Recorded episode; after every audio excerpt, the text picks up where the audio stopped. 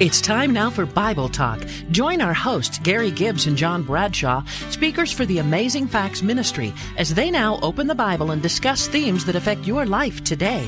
Stay tuned because the next 15 minutes will deepen your understanding of God's Word. Hi, friends, and welcome again to Bible Talk. I'm John Bradshaw, with me, Gary Gibbs. Another great program today. Hi, Gary. Hi, John. We are going to have a fantastic program. We're hitting some things directly head on that I know are controversial with a lot of our listeners, probably, and with uh, Christians in general. We're talking about the role of the true Israel of God in the last days. Let me say this right off the bat. Uh, you you may hear some things that will uh, cause some questions to arise in your mind, perhaps, as we talk about this.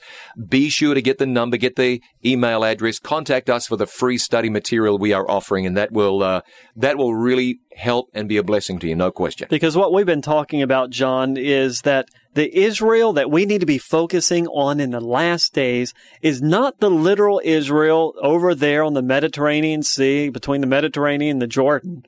But the real Israel of God is the church of God, not the literal Israel, not the literal Jew, but the prophecy focuses on the church of God. There's no doubt about that in the world. If there's any doubt, what are you going to do with the texts where Paul writes to the Romans? He said, He is not a Jew which is one outwardly. He writes to the Romans and he says, uh, uh, Not everybody of Israel is of Israel. He writes to the Galatians and he says that if you are a follower of Christ's, if you belong to Jesus Christ, that makes you a descendant of Abraham and an heir according to the promise. The Bible is very, very clear on this. And I want to give our listeners those references. Romans 2.28, Galatians 3.29 say the very things that you just quoted right there. Can't miss it. You can't possibly mistake it. And unfortunately, many people have mistaken it. For one, they've cheated themselves out of many of the blessings that God said would come to a spiritual Israel, mm-hmm. uh, in so much as they, they are not, uh, aware that those blessings apply to them. And, and then they're looking in all the wrong places for all the wrong things. Yeah, because they're looking for something to happen with literal Israel. And, and one of those things, John, that most Christians are looking for is the rebuilding of the temple. I have, I have seen entire books and movies built around this theme that Israel returns to their land and they rebuild the temple. And boy, as soon as that temple is rebuilt, we are in the last hours of Earth's history. Yeah, isn't that a fascinating thing? No doubt people believe this based on something in the Bible. But as you study the temple, it's all involved in a system of belief. Uh, and we've already in previous Bible talk programs uh, dismantled a lot of that system. Let, us have a go at the temple today. What have yeah. you got? Uh, let's look at it because this is key to uh, Bible prophecy. I'm reading here out of Second Thessalonians chapter 2. Okay. And this is really a prophetic, the whole Second Thessalonians chapter 1 and 2 is all about prophetic things happening in the last days. But let me just uh, kind of bring, begin here in verse 1.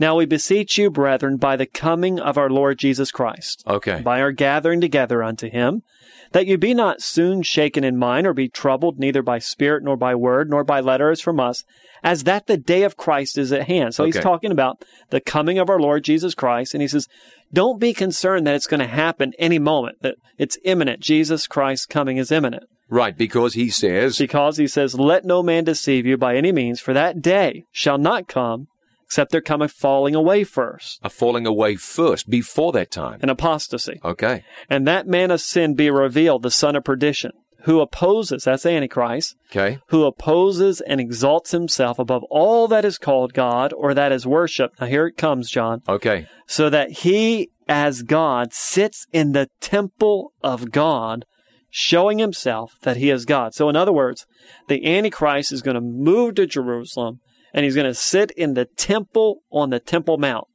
Now, the only problem with that is the temple doesn't exist right now. Exactly. It's a mosque. I've been to it. It's a mosque sitting on the Temple Mount. Sure. And if the Jews were to move in right now and try to take over that Temple Mount, we'd be in a lot more trouble and turmoil than we are in right now. That you, that's one of their three holy sites in the world. You'll remember that a few years ago they were doing some tunneling near the Dome of the Rock and some people felt like they got a little too close. All hell broke loose over there simply because they got close. So, so in somebody's prophetic scenario, suddenly the, the Muslims are going to say, go right ahead, uh, erase our holy site and go ahead and construct a temple. Now, if the Bible says that that's going to happen, fine, I'm, I'm cool with it. But I don't think it does.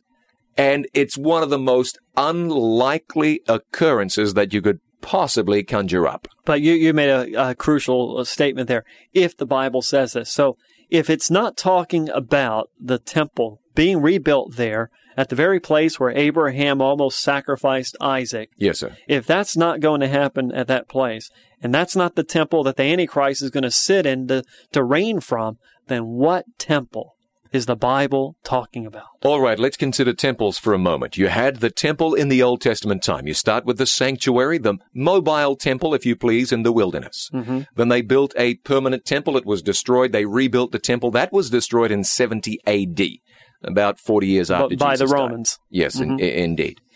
And, and, the, the, the Jewish people back then were, were very temple oriented. Some of the Christians, because they were converts from Judaism, they were kind of temple oriented as well, wondering just how important this thing was. The book of Hebrews is written. Scholars tell us it was written in about the year 66 AD. Mm-hmm. The entire book of Hebrews, written just before the temple is destroyed, deals with the temple that we ought to be concerned about. The writer of the book of Hebrews talks about our high priest in heaven and the temple in heaven. Now, for a New Testament Christian to be obsessed with an earthly temple, you're missing the point altogether because God points out the temple we ought to be concerned with, that being the temple in heaven, because that's where the action is now concerning our spiritual well-being. But I didn't really answer your question. No, you didn't, because I don't see the Antichrist moving to heaven and setting himself up in the heavenly temple. Uh, no, correct. Let so, me. what is the temple that the Antichrist is going to invade if it's not a temple over in Jerusalem? Okay, let me reiterate. The one that concerns our spiritual well-being is the one in heaven. Yes, Agreed? I agree. No question. All right. In the book of Ephesians and chapter 2, I'm going to read in verse 19 and then on. Now therefore ye are no more strangers and foreigners, but fellow citizens with the saints and of the household of God. And you are built upon the, fa- now get the imagery here. Okay. You are built upon the foundation of the apostles and prophets, Mm-hmm. Jesus Christ himself being the chief cornerstone. And the cornerstone was a very important stone in the erection of the temple. That's right. It was the great big foundational boulder rock, mm-hmm. basically upon which the temple rested. Mm-hmm. Right? Okay. Verse 21 In whom all the building fitly framed together grows unto a holy temple in the Lord, in whom you also are builded together for an habitation of God through the Spirit. Did you get what's going on there? Paul is talking to Christians and he is saying that you together, as you are built together, you become the temple of God. In other words, the temple of God today is the church. We are the temple. God's people comprise the temple of the living God. Now, now, so he uses, just the pause here, he is using the Old Testament temple as a metaphor for the Christian church. certainly. Now, you've heard it said on the one hand that your body is the temple of the Holy Spirit. Oh, yes. So on an individual basis, that's true. But then when you bring all these bodies together and they comprise the church, Paul makes it clear that this church, the Christian church, is God's temple today. Now, are there other Bible texts that say that, that make it e- even clearer than that? Are there other Bible texts? Oh, there sure are. Let's look in our Bibles in 1 Peter chapter 2. This is a passage that we've talked about several times just recently here on Bible Talk. And uh, we'll read in 1 Peter chapter 2. I'm turning there in my Bible, and while I'm doing that, why don't you talk about the offer that we have today? Yes, in fact, John, if people want to study this, we only have uh, such little time on the program. They must call in at the 800 number that we announce at the end of the program or email us. We have a terrific series of Bible studies that will take them through these biblical topics and Bible prophecy, and it's all free just for the asking. Now, in 1 Peter chapter 2, it says in uh, verse 5, You also, as lively or living stones, are built up a spiritual house, holy priesthood, to offer up spiritual sacrifices. Verse 6 talks about, Behold, I lay in Zion a chief cornerstone, elect, precious. You get the temple imagery here? Yeah, it's the same thing you just read back in Ephesians chapter 2 of 21. It says Jesus is the chief cornerstone. And now it's saying he's the chief cornerstone here, but it says we're built on him as a spiritual house, a spiritual temple. That's so what we're the not Bible looking says. at a literal temple, we're looking at a spiritual temple. And that's very, very clear that God's temple today is a spiritual temple. So that in Second Thessalonians, when the Bible says the Antichrist is going to go and sit in the temple of God, showing himself that he is God, it's referring to the fact that this Antichrist, this spiritual danger that's coming upon the mm-hmm. world, will infiltrate his way into the church and somehow finagle his way into the confidence of people that their allegiance be turned from Christ towards him. That's a very important point. And there's a text that I like to kind of tie in right here in Acts chapter 20. Paul is speaking to the believers in the city of Ephesus, and he says, Take heed therefore unto yourselves, in verse 28, to all the flock over which the Holy Ghost has made you overseers, to feed the church of God, which he has purchased with his own blood. Yeah. For I know this, that after my departing, Paul says after he dies, grievous wolves will enter in among you, not sparing the flock, and also of your own selves shall men arise speaking perverse things to draw away disciples after them. So he's talking about that infiltration. They're going to come in and speak perverse things. It reminds me of the Antichrist, as he's mentioned in Daniel 7, that he speaks great words against the Most High. Great words and blasphemies, as it says in Revelation chapter 13. So what you've got is a situation where Christians need to be very aware because within Christianity, something is going to rise up that would ultimately lead people. And how in the world can you expect a, a, planet full of Christians to be deceived? A good deception is one that's going to f- fool the very people that the devil hates and doesn't already own as mm-hmm. his own. The deception has to be religious. It has to be sharp. It has to get people away from the focus of the Bible and Jesus as their Lord and Savior. It'll only, it, according to the Bible, take place in the church. And now you can see the great danger of this. And according to what we just read here in Acts chapter 20, is this began a long time ago as a long process of infiltrating the Christian church that will reach its zenith of apostasy in the very last days before Jesus comes. And I believe, John, we see that happening in the church today. There's no question. And when you've got people who are saying, well, the big problem is going to be in the Middle East, all the action is when this one wicked man, someone we don't know who, sits in the temple. We can wait till the temple is rebuilt.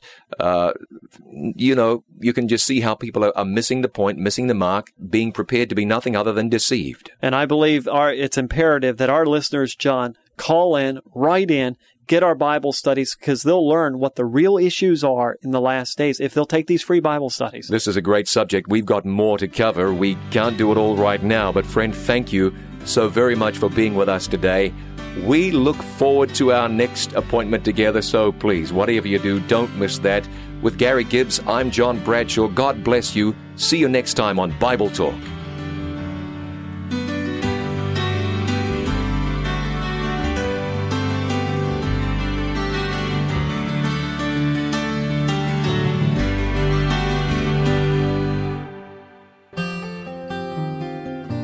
If you'd like more information on what we've been studying today, we have a comprehensive Bible study guide we'd love to share with you that's absolutely free.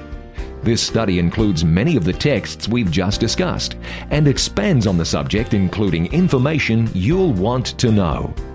To receive this free informative Bible study guide, simply call, write, or email and ask for BT 103. Is there anything left you can trust? The toll free number is 866 Bible Says. That's 866 242 5372. You can write to us at Bible Talk, P.O. Box 1058, Roseville, California 95678, or email us at BibleTalk at lifetalk.net. Bible Talk has been produced in association with Amazing Facts in the studios of Life Talk Radio.